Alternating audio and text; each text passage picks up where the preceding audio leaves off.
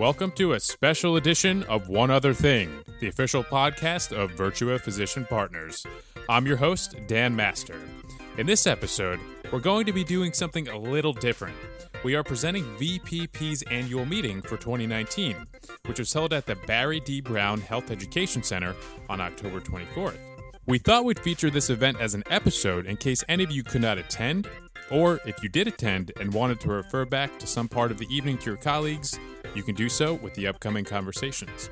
So, as you're listening, just keep in mind that this was a live taping and that there was a slide deck that accompanied many of the presentations.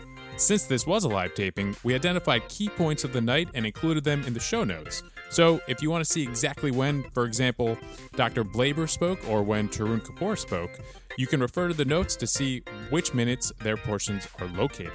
If you'd like to receive the slide deck that went along with the presentations, you can reach out to me at dmaster at virtua.org. As soon as I receive your message, I will send you the presentation so you can follow along.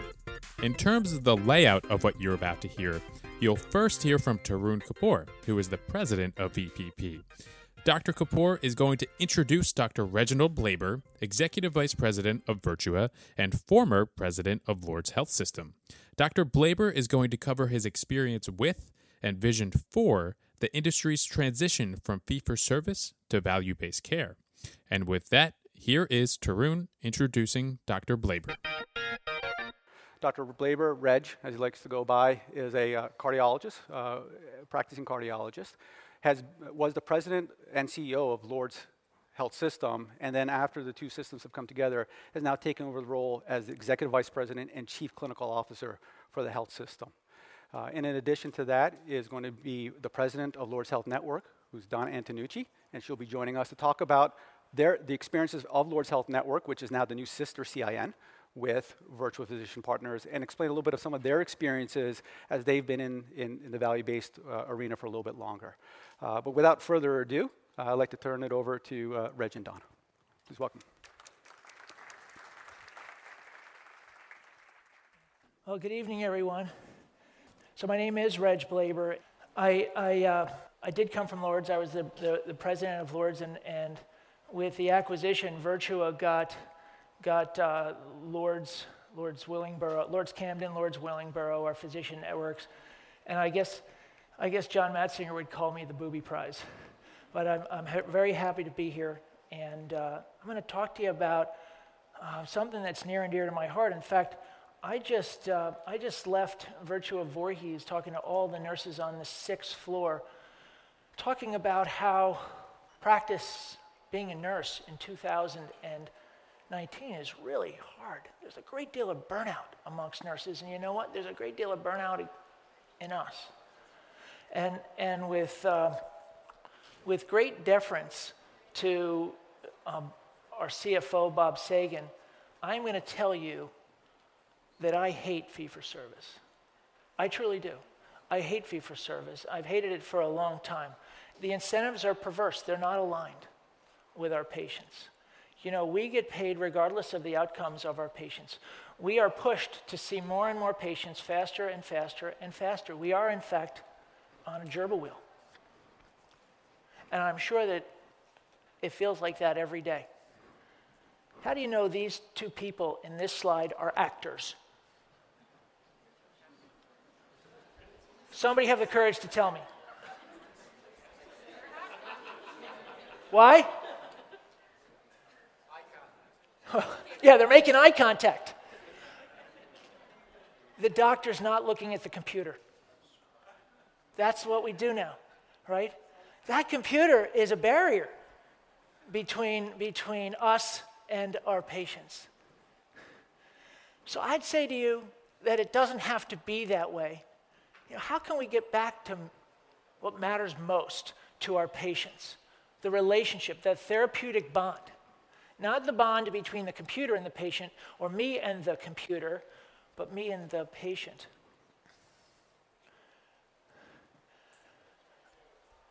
I segue to Lourdes and its experience in the ACO, not because Lourdes decided that they were going to fix that relationship, but because Lourdes had to. You see, Lord's, Lourdes suffered for a long, long time for being non essential in the market. We were great to have, don't get me wrong. You know, especially in cardiology, everybody knew Lourdes is a heart hospital. We were great to have, but all the payers knew that, you know what, if Lourdes closed, people would figure it out and they would go somewhere else. Because that's really all Lourdes was to the payers. And so year after year, Virtua would get great contracts, Cooper would get great contracts, Lourdes would have a piece of paper pushed across the table at them. Here's your contract, take it. We couldn't really negotiate because we didn't have that essentiality. We were losing in fee for service. So we had to do something else. And so what we decided to do was to say, you know what? We believe that quality care does cost less, and we're going to execute on a strategy to take advantage of the fact that for the last 20 years, because our contracts were so meager, we had to become more and more and more efficient, and yet we were able to maintain high quality. And so what we did is we went out and, and we took our cadre of, of LMA, Lourdes Medical Associates, primary docs, and we went out in the community and we recruited many, many PCPs in, in the community, and we partnered with them. We said, you know, we're going to provide you incredible analytics, and we're going to be really transparent with that data, and we're going to help you to understand the data so you can change your practice. And so, what we did over the ensuing couple years is we just focused on care improvement, medical recon- med reconciliation, access to care, so powerful. The most powerful thing was SNF utilization. And the best part about SNF utilization was, from being honest, we were taking away from the SNFs, we weren't taking away from ourselves. But along the way, we were very successful at, at even curtailing the utilization of care at Lourdes, which was sort of a problem when you live in a fee for service world. Sort of went back and we said, was this the right thing to do? Um, nonetheless, we were committed to it, and we got, national, we got recognized for quality, and we won big in shared savings. We won big, and our physicians won big. I remember going out and handing a very big six figure check to some of our primary care doctors. Now, I say that not to, not to say that VPP did the, the wrong thing at all. I want to I wanna be clear. We had a necessity. We had to do this. We had to innovate in this field because we were losing at fee for service. But we learned a lot along the way. And one of the things we learned along the way is that it takes time You've, for an ACO to learn what value based care really is.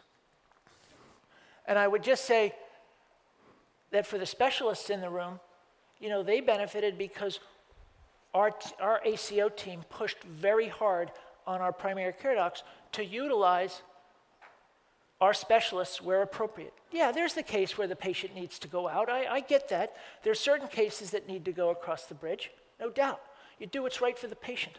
But where functionality is equal, where safety is equal, where quality is equal, you stay with the home team. The problem was, is that our docs, they had this check in their hand, but they were still living in two different boats. And it was really hard because at the same time that they had to hit the 22 Medicare metrics for quality and safety, they also saw the same number of patients every day, albeit with some help from the ACO, the case managers, the social workers, pharmacists, etc. But still, they were driving hard. And as a result, it, it was not easy. It was not easy for them. And I, I, I would even go as far as to say, you know, you know, some docs really said, This isn't working for me. I moved to this slide because this is all a continuum. You know, we're learning every year, the government's learning every year.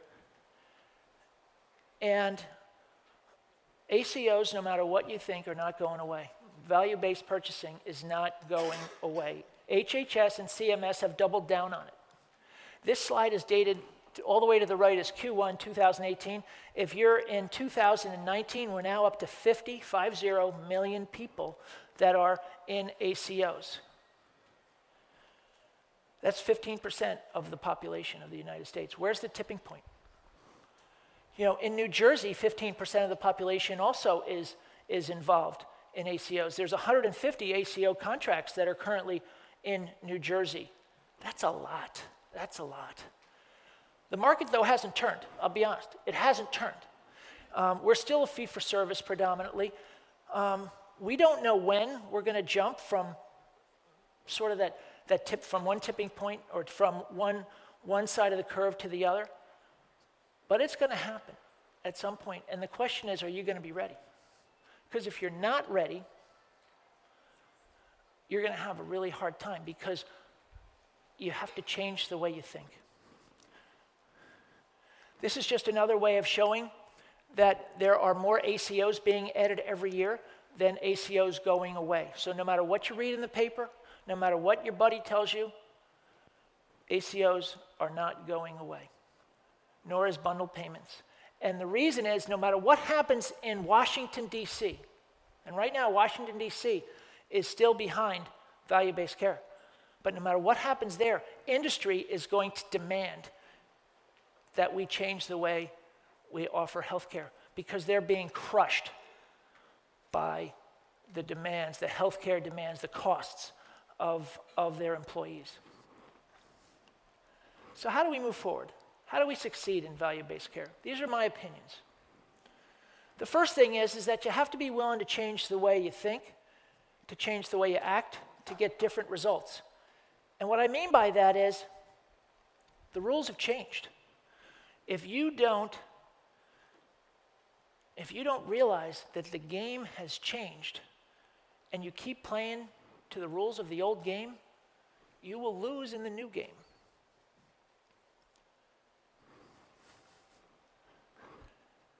For me, it's just focusing on a couple very high level things. Can your patients get to you when they need you? Be honest. Can they get in the same day? Because if they can't get in the same day, or your nurse who picks up the phone, and this happens to me, it happened to me all the time. I finally had to sit my nurse down. You know, patients complaining of shortness of breath, complaining of palpitations. What will be the first thing she said? Go to the ED. The answer, I heard many of you say, is come right in. That's sort of a new way of thinking because I'm booked, maybe double booked. But I have to figure out in my office how we're going to be able to accommodate that patient so that they stay out of the ED or stay out of the urgent care. Because if they don't, it's going to cost you.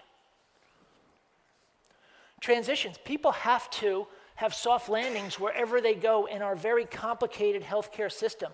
But most importantly, you have to understand what happens outside of your office or outside of the hospital when you discharge the patient. You have to know what resources are going to be available to that patient to keep that patient healthy and well. If you don't, if you don't, that patient's going to bounce back. And that patient's going to cost you big, big dollars. And that patient's going to keep you from being able to transition from seeing 40 patients a day to seeing 30 patients a day and being rewarded the same or more because you have great outcomes. The same goes for care coordination. VPP and, and the Lourdes Health Network offer care coordination resources. Use them. Use them not also to understand your data, to understand, and then be willing to change the way you think about that data. And then lastly, optimize to appropriate utilization. Appropriate utilization. Does the patient need to get the surgery done in a hospital? Can it be done in an ambulatory care center? Does the patient need to go across the bridge for that procedure? If that procedure is of the same quality and efficacy in New Jersey. I would tell you that that bridge single handedly destroys all ACOs in New Jersey. It really does. It really does. And again, we do a lot of really good things in New Jersey, but there's a couple things that our, that, that our colleagues in, in Pennsylvania do better than us. But if you're sending a patient over there because you have a relationship with them, you play golf with them, you, you, you're on the sideline of the soccer game with them every, every Saturday, you got to rethink that. You got to rethink it if you want to be successful in the value based world. If the patient says, I'm only going to Philly, that's an easy one. You're going to Philly. I get that. But after all, we are business partners here. you know, not only is Virtua a business partner with all of you, but you're business partners with everybody to the right and left of you. So what that what that means is as primary care doctors, you know, utilize the specialists who've, who've said that they're going to be on your team, that they're going to offer you enhanced access, that they're going to offer you high quality, low cost care. If you're a specialist, you see the patients when we ask, maybe even sooner, just to show how, you've, how, how you have changed for your colleagues. But darn it, if you're sending patients into the city and you don't need to, then you ought not be on our team. I'm calling it out. You ought not be on our team. So, why should any of this matter to any of us? The first is risk based strategies are not going away, they're only advancing. They're only advancing. We're going to see more two sided risk models. Right now, we're all participating in a one sided risk model for the most part. That means that, means that, that uh, you win if you decrease the cost of care, but if your cost of care goes up, oh, you're protected. The bad news is, is those days are coming to an end. The government, the government has given us time to practice in, in, in the one sided model. They're going to be pushing us to the two sided model. And if we don't participate in the two sided model, they're going to, they're going to decrease our fee for service dollars so that you're going to have to work harder and harder and harder. The other is industry is mandating more value. I talked to you about how, how their, their healthcare costs are going up and up and up. So, what's, what's Amazon doing now? What's Walmart doing now? What's Google doing now? They're, they're transporting their patients out, or their, their employees out of our market area to centers of excellence. And here's why they're doing it they're not doing it. They're not doing it because when they send the patient to the Cleveland Clinic, a total joint costs less. Why are they doing it?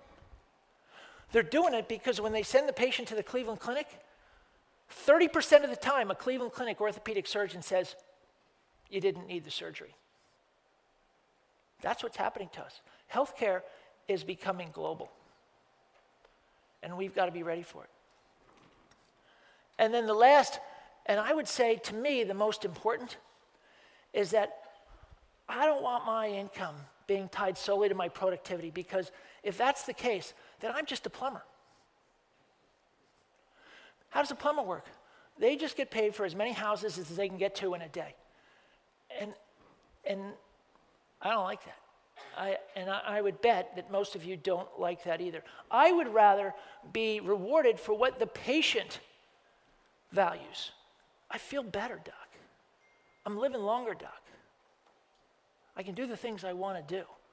To me, that connects me again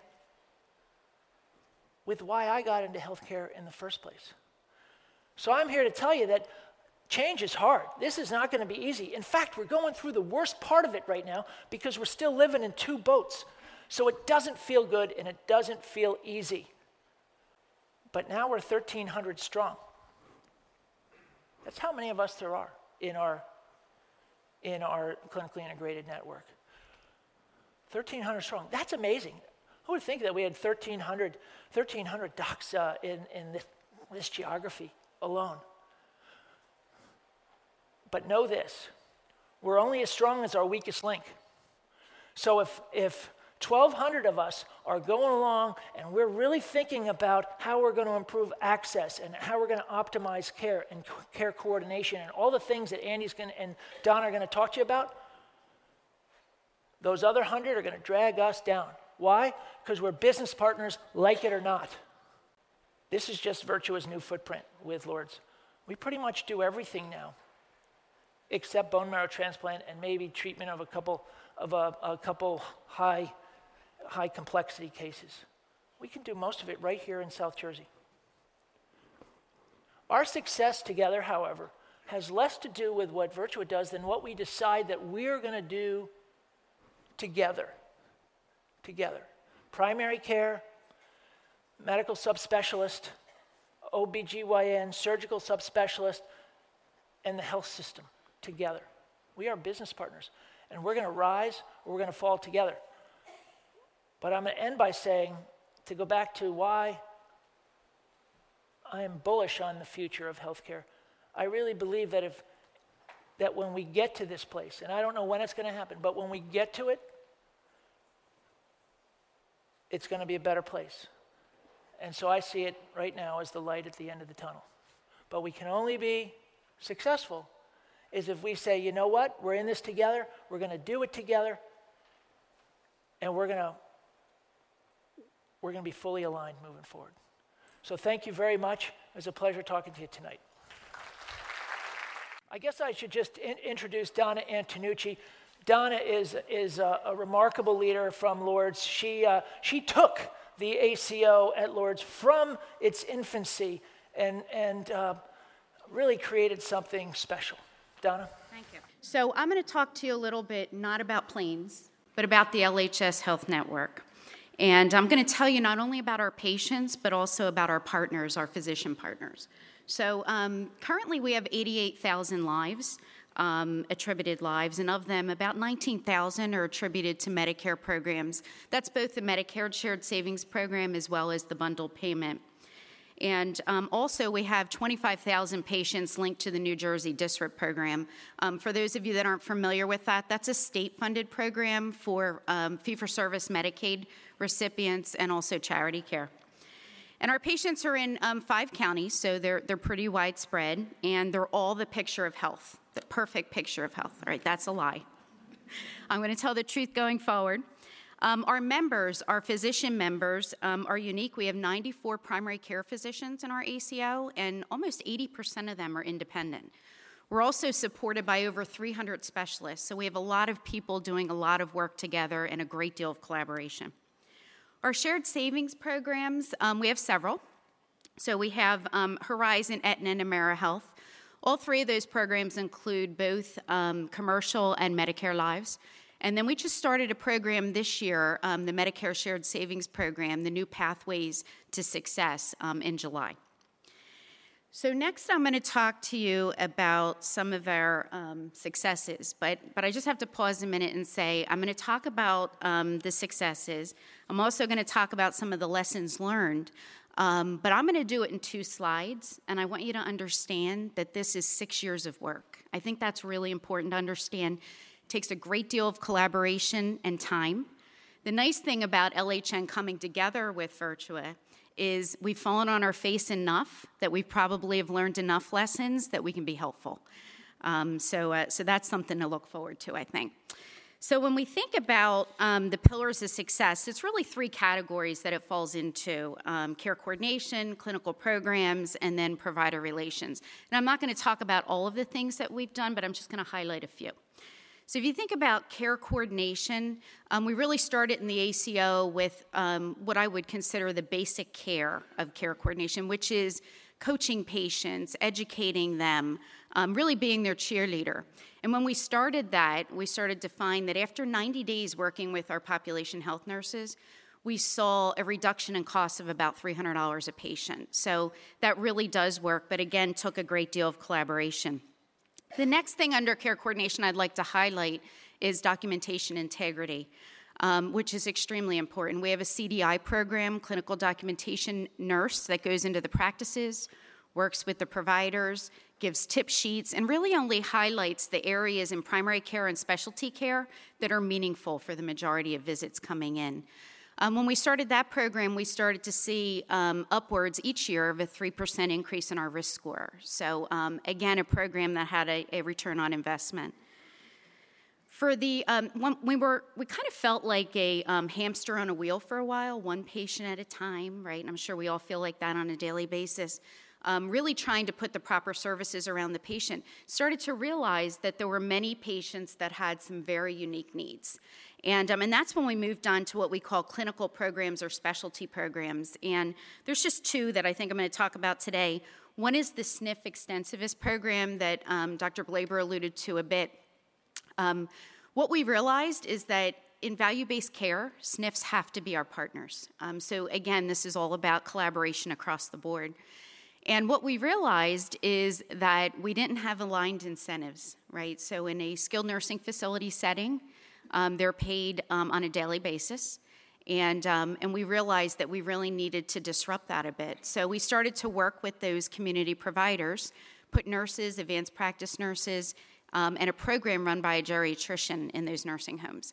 And um, what we saw immediately with that kind of involvement was a 13% reduction in cost. Um, so the programs, as, as you'll see with LHN going forward and VPP, everything's measured. Um, and we keep what works and, and we don't what doesn't work. We don't keep what doesn't work. The other program I'm going to talk about is um, community based palliative care probably one of the biggest needs that we see with the population. And so we have an advanced practice nurse and social work um, social worker that goes into the patient's homes and looks and talks to them about goals of care and helps to complete a POLST. Um, and when we're working with patients and helping them decide what their goals are, we see um, with that program again about a $600 a $605 um, decrease per member per month. Notice i started to say 600 in value-based care you don't round anything. $605 is what we saved. Um, and then provider relations, you know, one of the most important things that we do, um, which is engaging the practice um, every practice designates a network practice coordinator, a person in the practice that's going to work on quality and work hard with our care coordination teams. Um, and we're there, you know, every step of the way, educating the practices and ensuring that we're giving them what they need to be successful. So, when I think about lessons learned, I've talked about some of these things, so I'm just going to highlight a little bit. Um, physician engagement. So, this work is hard work, it takes time. We're transforming healthcare. In the practice, it's everybody dedicated and collaborating from the front end to the back end and everything in between, whether it's documentation integrity, whether it's access to care. And we started being successful only when the physicians were stepping up and really collaborating in these programs. So, um, again, I would say lots of dedication and physician engagement was key. The other thing, social work and primary care, for the first time we brought that to this market and um, was very exciting and I think um, made a huge difference. And it's key to uh, the success in primary care. Palliative care is misunderstood. Even today, with a program, it's still misunderstood. So we have to spend a lot of time trying to really get patients to understand the difference between palliative care and hospice because the physicians totally get it. So, not all, right? It's a, it's a different concept, and so we have to spend more time there. Proper documentation leads the way. And I'll finish with this last one because this is the one that always makes me chuckle, which is um, variation in payer. There's variation in payer reimbursement. So when we got our hands on claims data and realized how much uh, or how different um, payers were paying different individuals, it was eye opening. And I think it blessed the fact that we need to move forward, um, transforming care for patients, but transforming the healthcare system so everybody's benefiting from that. Thank you.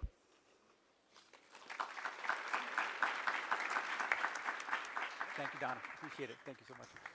Now, Tarun is going to speak to the year end review. As you'll hear Tarun say shortly, performance across all payer contracts were a mixed bag, meaning VPP performed very well in some domains.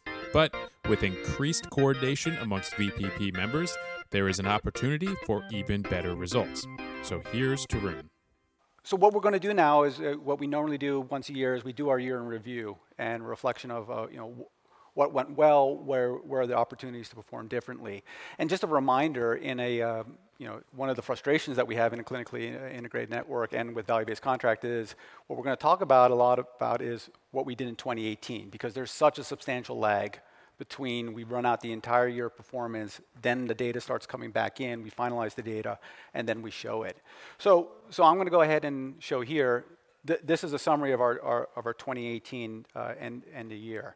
And and it's a mixed, it's a mixed bag, right? It's a mixed bag. And the, here's the rationale behind it. So you can see here, just as a re- quick recap for those of you, especially a little bit newer to, to the models, we have to perform in at least two domains to be successful to, to, to allow for a payout. We have to hit quality metrics, right? We cannot reduce cost by withholding care. So we still have to ha- make sure that our patients are, are still getting appropriate care, which is absolutely the right thing to do. But in addition to that, we have to, to show a decrease in the cost mechanisms. If we are green on both, then the degree to which we're agreeing on both of it influences the, the payment mechanism that comes out. So in our Aetna Whole Health contract, which is all the Virtua employees that are in it, plus about another thousand folks um, who've purchased it on the marketplace, we did very, very well in quality. We had some degree of decrease in, in, in cost, right? So there will be some dollars available that will go in through, through our mechanism for distribution.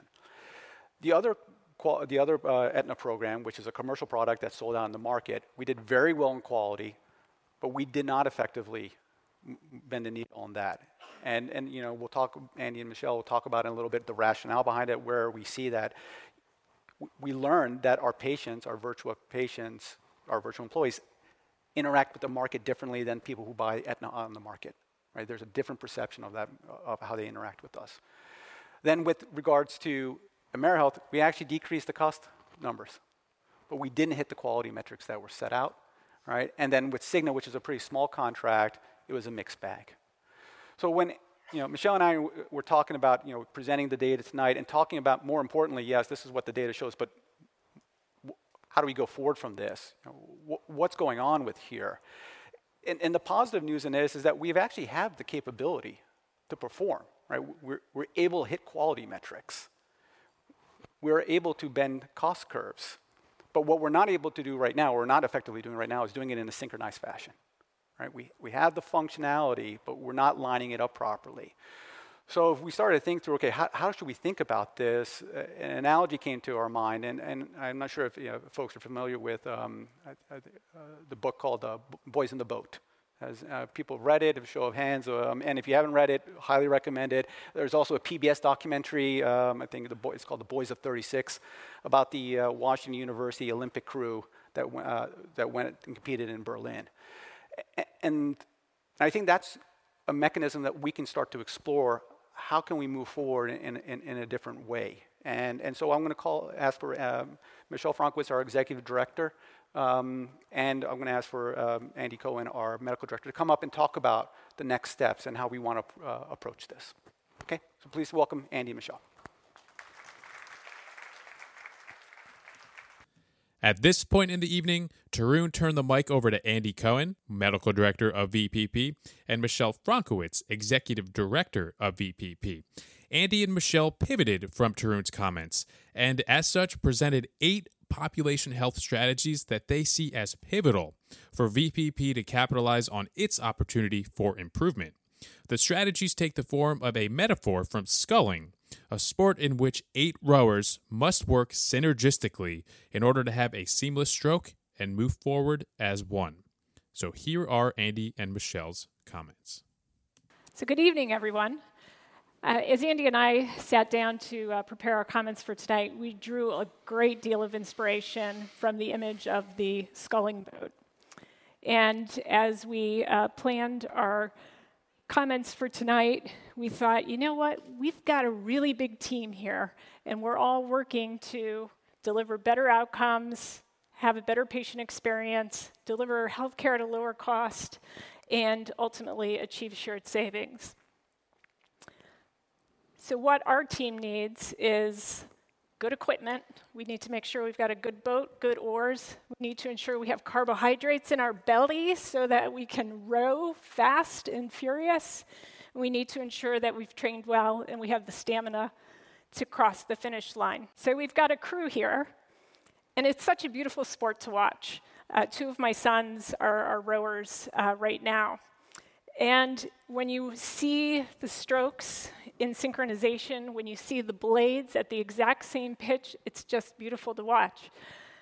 However, if one of those rowers gets out of sync, the entire outcome for the boat changes. So, Andy and I have created a VPP quad boat here, and uh, Janet Hallahan and Nicole Lamborn, you can correct me if I'm using the terminology uh, wrong. But we've developed uh, eight strategies that align very much with what Donna and Dr. Blaber spoke about earlier and really have great applicability to our learnings over the past couple of years. So we're going to start here in the bow. And the responsibility of the bow, uh, the athlete in that seat, is to steer the boat. And what you can hear the bat doing as the boat goes across the river is, you know, power left, power right to um, react to the changing environments in the river. We've put two critical components here in this in, in, in our quad that will uh, steer us directly in the right area. We're starting with data exchange. In 2018, reflecting back on the performance that Tarun shared, we exclusively relied on claims data coming from the payers in a lagged fashion. What we worked on in 2019 is to create partnerships with other entities who can send us data in a more timely fashion so that we can react more swiftly. And we've got three agreements in place one with the Camden Coalition, HIE, that covers all the South Jersey hospitals. We have an arrangement with Health Information Exchange of Southeastern Pennsylvania. So when our patients go across the river, we know immediately that they're there. And we also have a new arrangement with CVS Pharmacy. We sent our first files this week. We're very excited to see what happens there. But you can see we have a wide variety of data. And what we do with that data when it arrives is we pass the information on to the primary care offices. And we're asking that the primary care offices engage quickly with those patients to ensure that they have the best outcome. Uh, we're all going to go rowing after this, by the way, so I hope everybody's ready. Um, so, yeah, so I get to speak about what our primary care docs uh, see in their office. Um, and I want to put this in front of everybody so that we're all on the same page. So, our primary care clinicians, their care coordinators, their QI leaders, see a report that comes out quarterly called our Gap and Attribution Workbook. And essentially, this is uh, a scorecard, for lack of a better word, as to how we are performing in each practice as the payer sees it. The, the issue is, it's wrong. It, it's not how we're performing. It's based off of claims data that's two to six months old, if accurate at that. So if a patient has Aetna insurance now, but two years ago they had Horizon insurance, Aetna doesn't know that the patient had a colonoscopy five years ago. So it'll show up red. The thing is, unless we, VPP, hear back from the hear back from our providers that no, no, no, this is wrong, it's right. And as a result, our quality measures don't change. So I know we did better than that slide that Tarun showed. But according to the payer, we didn't.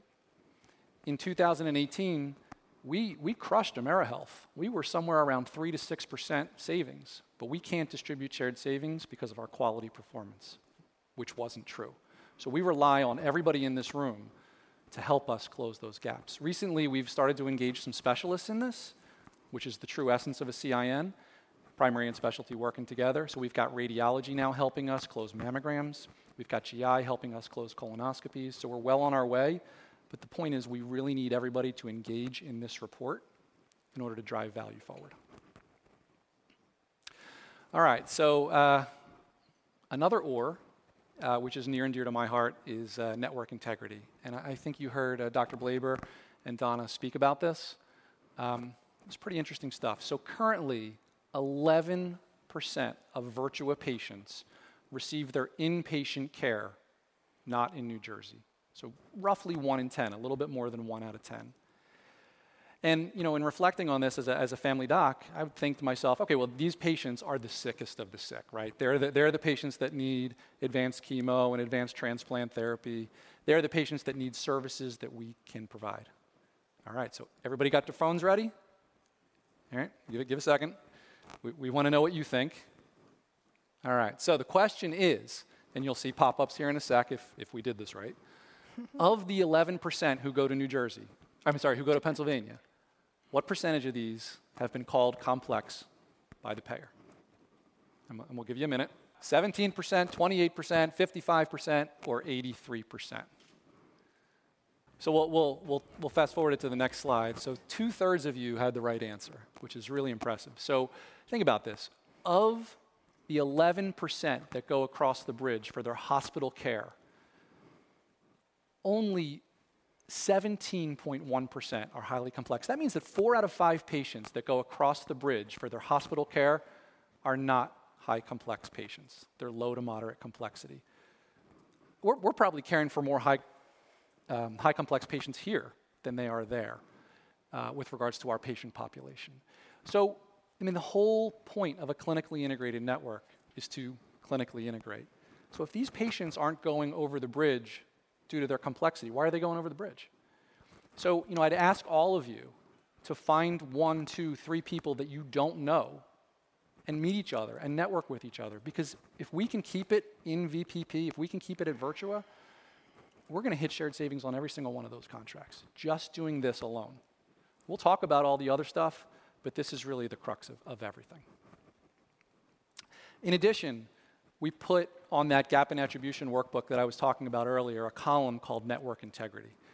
And network integrity, when we measure network integrity, network integrity that we measure is the total dollars that are leaving VPP, the total dollars that are leaving VPP. So, of those total dollars, look at this 57% network integrity. That's okay. So, 57% of every dollar spent stays at VPP. That means that 43% leaves. Think about, think about everybody's revenue if we all had 43% more. Sounds pretty nice, right? So these patients don't need to leave the clinically integrated network. They do because we send them, they do because they demand it, and there's always going to be those patients that need to leave. But if we could keep half that number in VPP, just think about the impact that that would have on shared savings for all of us and for the patient's outcome, because we know we provide just as good quality, if not better, and we certainly do it at lower cost. Uh, this is our directory. So if you are not sure who's in our network, you can visit, shameless plug, virtuaphysicianpartners.com. You'll see this right at the top. Feel free to click on there. It's kept up to date. You'll know at any point in time who's in the network, who's not. If it's your office staff that's really kind of guiding your patients as to where to go, please give this to your office staff. Please feel free to print it out. Please look at it early and often. And I'll turn it over to Michelle.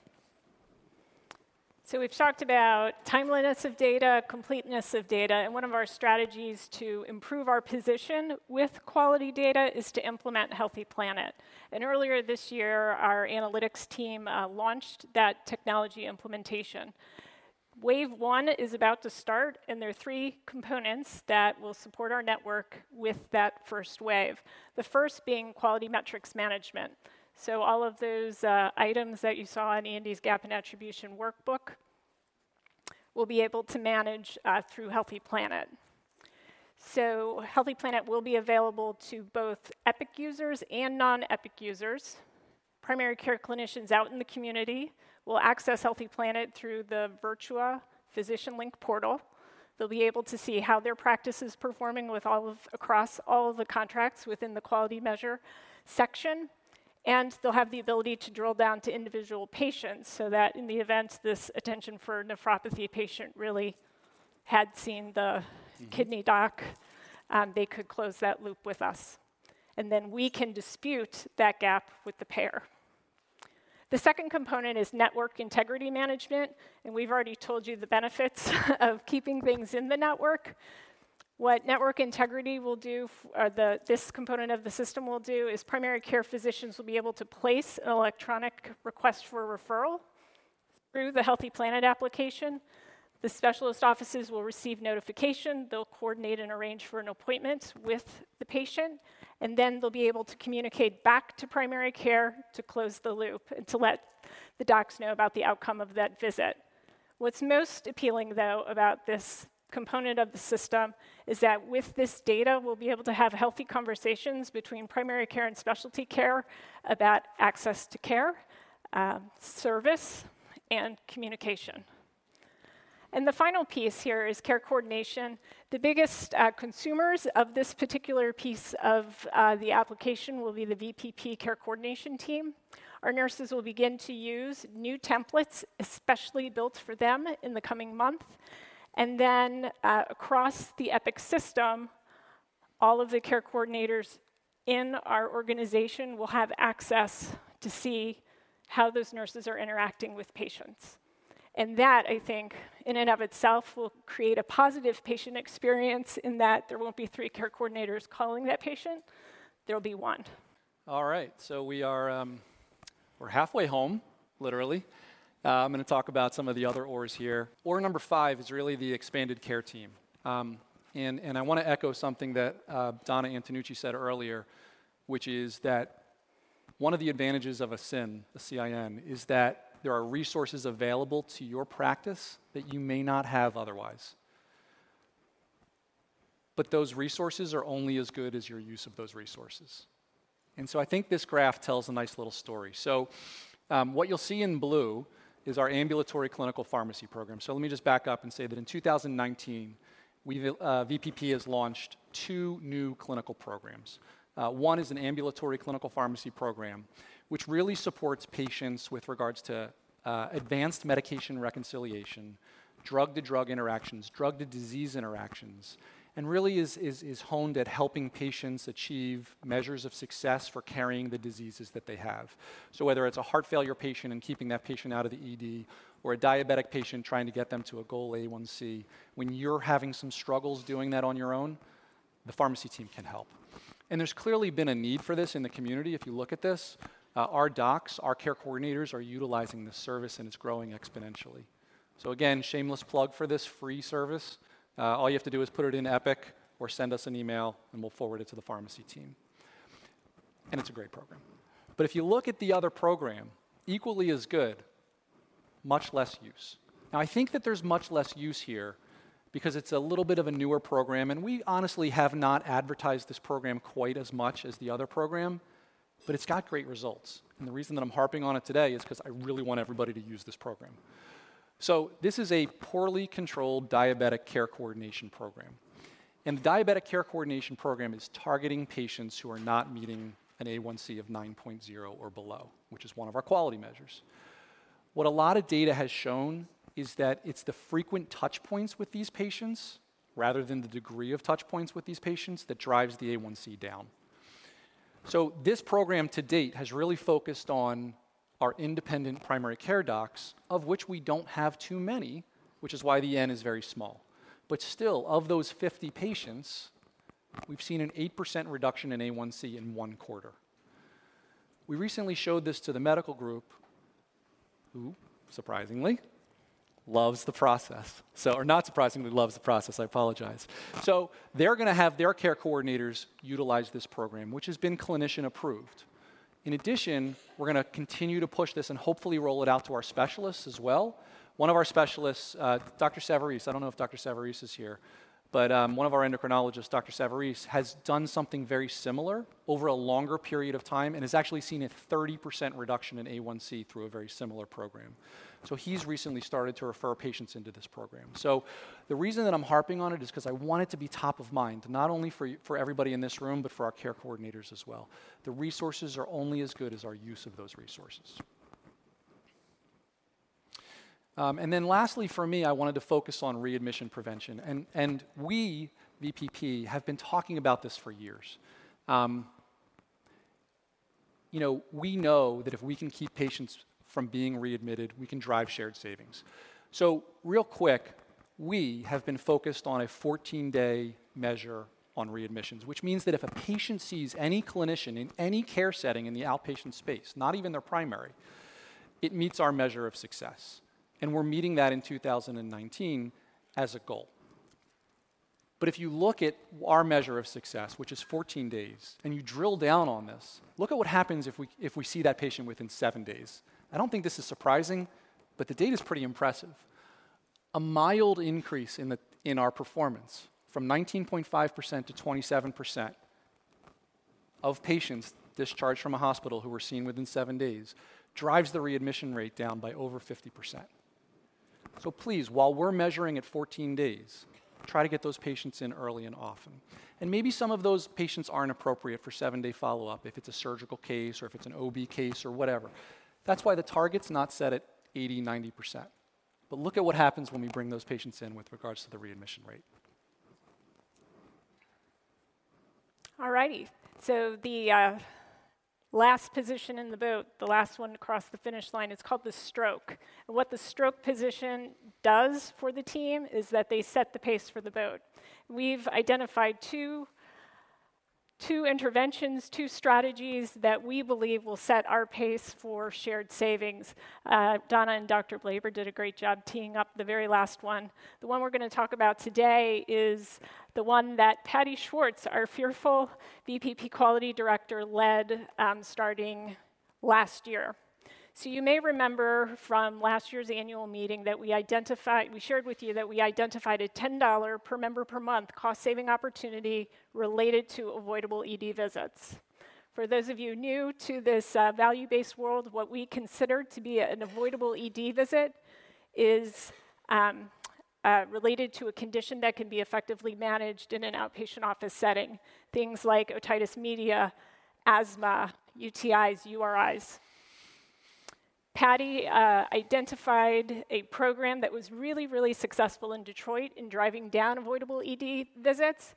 And beginning in January of this year, she engaged all of us to work on four initiatives that would contribute to successful performance. We have implementing an access to care policy so that your employees and team members know what your expectation is related to bringing patients in the same day. We've got updating office hour telephone messages. We have making after hours care a point of conversation. This is what we refer to as the avoidable ED toolkit. And now I finally get to do a polling question. What percentage of VPP ambulatory practices have reported that they've successfully implemented that toolkit? Is it A, 38%, B, 48, C, 74, or D94? And whoever's sitting next to Patty, don't look at her screen. she knows the answer. As of earlier this month, 94% of our practices have implemented that toolkit.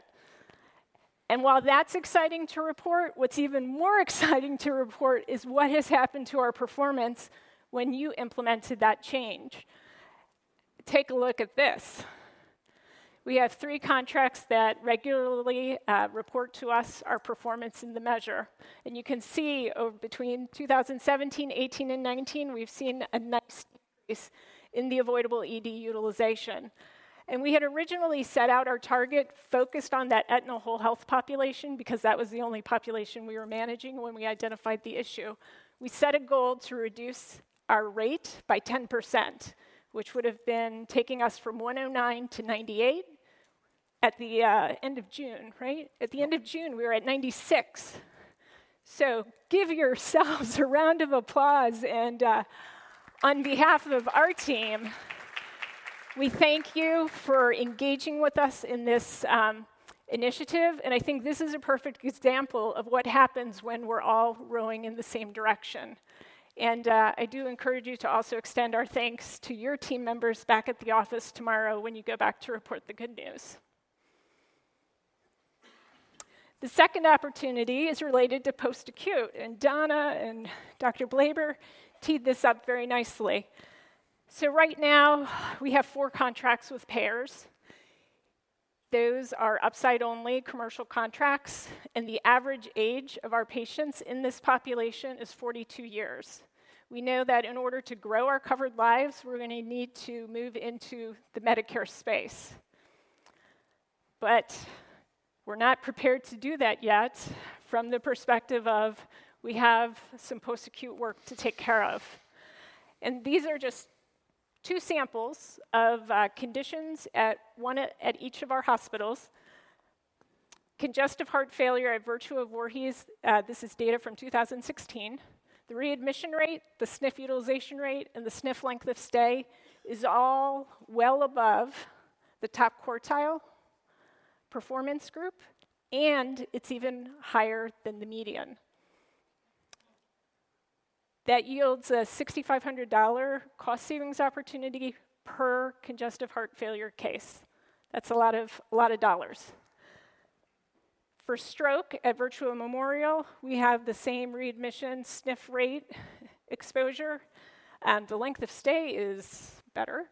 But if you're readmitting 21% of your patients, the care that's happening at that um, facility may not be optimized. Um, that cost saving opportunity is $13,000 per case. These are just two conditions.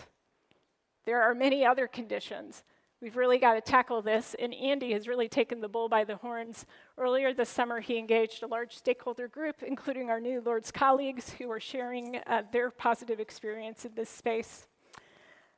And uh, we've taken some great steps. So, uh, earlier this month, the uh, steering committee engaged the, um, post, the participating uh, post acute facility providers. They reset performance expectations and have created a process through which performance will be reviewed on a regular basis. The team is also open to considering participation requirements. So, in order for a post acute facility to be flagged as preferred, they might need to do something in order to, to, to win our trust. And wouldn't it be fantastic if we required that every single one of those post acute facilities contribute data to the health information exchange so that we know when patients are admitted and when they discharge. So there's tremendous opportunity here, and we're headed in the right direction. All right, so we've, we've got a boat. Is it, is it called a boat? It's called a boat. Yeah, Michelle, we've got, we've got a boat. Got a boat. Um, eight oars, and if we can execute on these oars, we're confident that we'll get to the finish line. We know that this is not rocket science. Like when you look up there, you're like, all right, th- we should be able to do this. But it's still hard. It's new, it's different, it's a change. And I think that you've heard that theme all night through that we have to start thinking differently if we're going to get different results. I know that's what happened on the LHN side, and clearly they've got the results to show for it. But we know that we can't do all of these at the exact same time. It, would be impossible. So, everybody got their phones. What we want to know from you is which of these eight population health strategies do you think will have the greatest impact for us? And we'll give you a second here. We're just kind of curious to hear your pulse. There's excellent. So it looks like we've got a kind of a heavy bent on the network integrity side and the readmission side, and all the others are represented as well. I think that's a perfect answer. I mean, the truth is that there's really no right answer. Like I said, you know, we all have to be doing this at the exact same time, supporting each other with the goal of achieving shared savings and the best outcome for our patients. We know that we can do this. We know it's hard, but we wanted to give you a sneak peek of what that could look like if we all were rowing in the same direction at the same time in synchronicity. After Andy and Michelle finished presenting on VPP's eight population health strategies for success, Jen Garofino, VPP's physician engagement consultant, presented the Quality Improvement Leader of the Year award for VPP to Kerry Rossi of Burlington County Orthopedics. The QI Leader of the Year award was created to honor excellence and the sharing of best practices. There are three criteria that the award is based off of that Kerry met. The first is meeting citizenship and clinical quality measures. The second is voluntarily interacting with the VPP. And the third is the sharing of best practices with either another VPP office or the entire VPP network. So, congratulations to Kerry. Following the presentation of the QI Leader of the Year Award, Tarun addressed the room and thanked everyone who made the annual meeting possible, as well as those who make VPP possible. So, why don't we go ahead and um, transition to the final portion of the uh, program this evening here. And um, you know, before I offer some closing thoughts, I just want to make sure, uh, before I forget, uh, there, in order to pull off a program like this, uh, it takes a tremendous amount of effort. So first of all, uh, I want to say thank you. She's up here in front, uh, Nina Sophia and the, man, and, the, and the events team for putting on a, a magnificent event and hosting us back here. Thank you so much. I don't see her, but I know Marie Young from the um, from the catering services team is probably hard back, uh, putting all the rest of the stuff back. Her and a team put together a phenomenal meal together for us. So I want to thank, thank them as well. And, and then um, the, the, other, the other thing is, is that actually to run a clinically integrated network, you know, Andy, Michelle, and I get to spend a decent amount of time up here with a microphone or, or, or you know, in front of a, a, presentation podium. But the reality of it is, is that you know, the work that we're presenting is actually the work that's done by the people who are truly guiding us here at VPP. And, and you know, a management team and support team cannot do it without um, with guidance and leadership from its, uh, from its uh, clinicians. So in, in the audience tonight, I just want to just, you know, if I call you out, just if you could just stand up uh, to be acknowledged by your peers. Without a board of managers to strategically guide us, we wouldn't be able to, to, to make these decisions and make some of the tough calls out there. So if, I know many of our board of manager uh, representation from both the independents, the employed group, and the health system are here tonight. So if you could just stand up and be acknowledged. Um, so the board of managers. So thank you.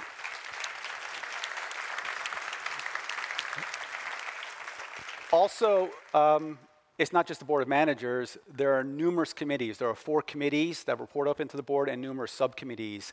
Uh, and these clinicians spend you know, dozens upon dozens of hours uh, with us. So if, you, if, the members of the, all the committees and the work groups who uh, help us and guide us could also stand to be acknowledged. Thank you. All right. And the last piece of thanks is a lot of clinicians, a lot of great ideas, a lot of meetings, a lot of meals to clean up and donate. Uh, and that can happen without the day-to-day work of the team, of the actual VPP support team. So, and the, so will the VPP support team, the management team, the leadership all stand up, please, and be recognized. we covered a bunch of critical topics tonight, right? We talked about, um, with our keynotes, uh, we talked about the vision that what the Virtua system looks like coming together. Uh, Don Antenucci gave us some remarkable insights on the lessons learned from a, a CIN, who's now our sister CIN, and, and their lessons learned uh, moving forward.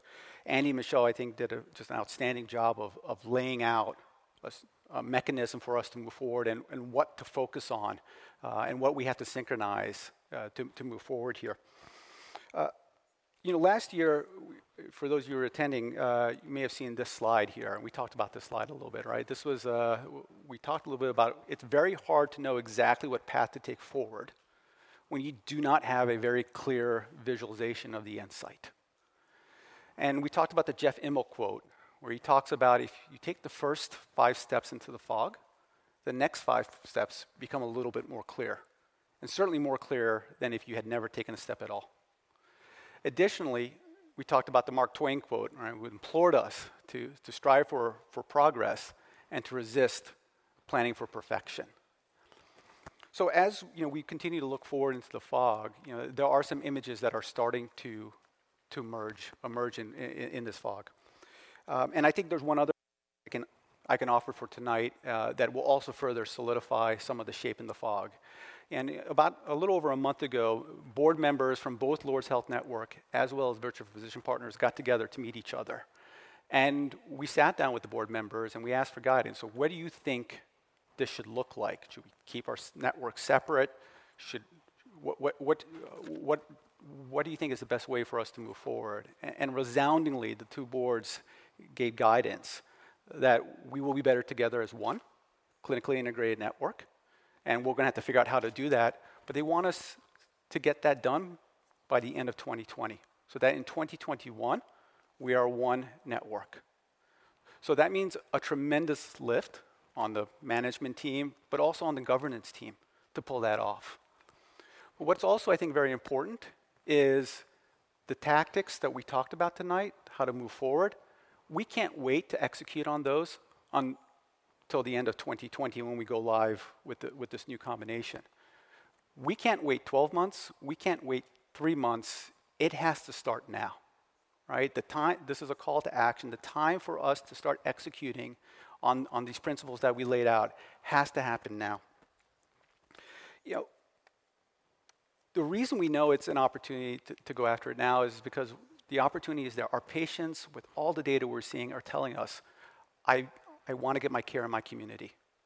The vast majority of the time, they want to get their care in the community.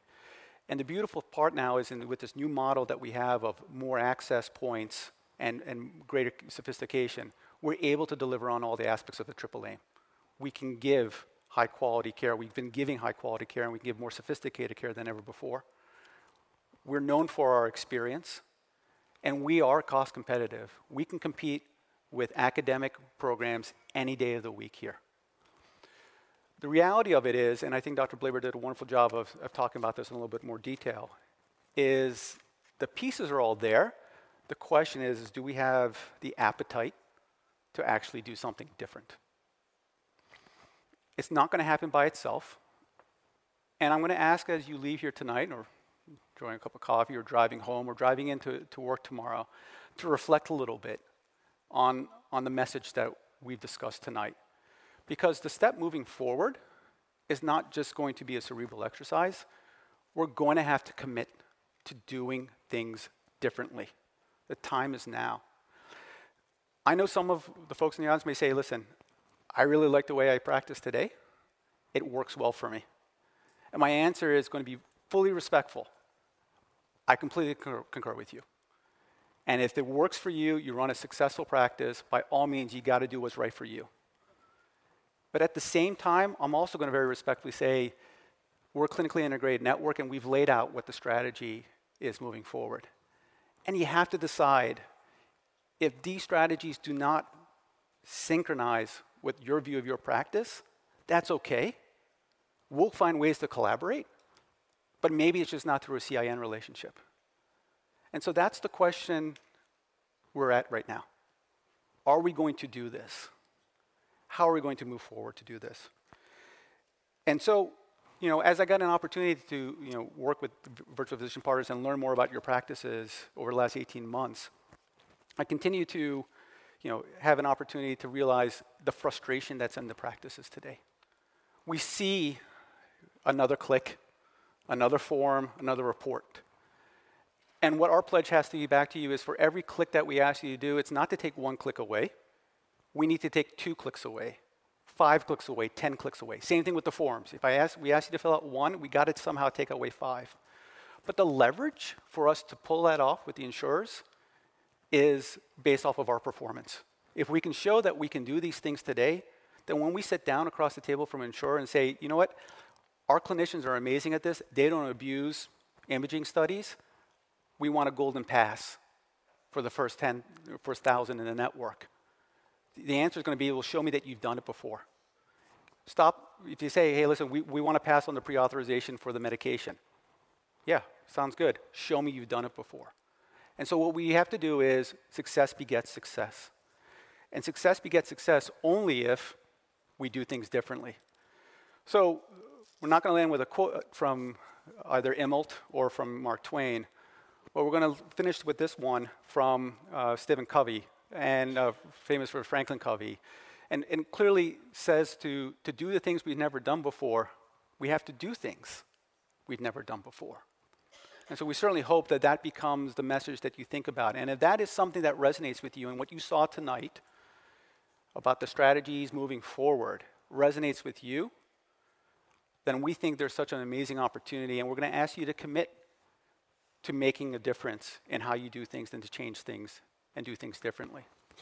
And actually, I'm going to be the first one to do that, right? Because I too have to do things differently in order to get another result.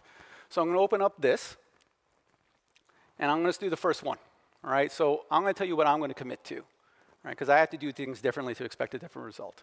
And I'm going to wear a double hat. I got to do it both from a leadership perspective and a clinical perspective. I need to do a better job of getting out to your practices to continue to learn more about what frustrations you're having, what are the resistance points, how can we better serve you. And clinically, when I round with the residents, I'm very proud of the fact that they do a very, very good job of getting the notes out but I could also personally do a better job of making sure I either call, secure text, secure email you that your patient is being discharged.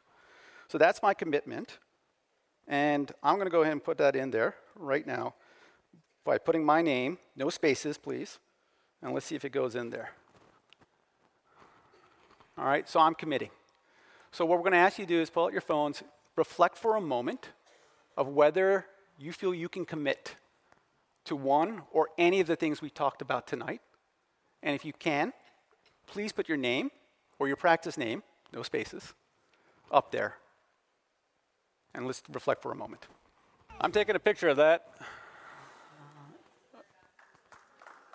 Give yourself a round of applause. That's absolutely fantastic. And we'll keep it going, and what we'll do is we'll photograph this and we'll send it out to you. So, what I'd like to do is The last piece of the fog that we want to let you know about tonight is that it's one that's always blazingly clear, at least on the minds of the VPP team, and that is there is no clinically integrated network without the people who are in this room. We cannot do it without you and your ongoing engagement and support. The upcoming year is going to be challenging, but they all seem to get more challenging. But I want to make sure that you hear it loud and clear from all of us. Thank you for everything that you do for us. Thank you for your time. Thank you for participation in VPP.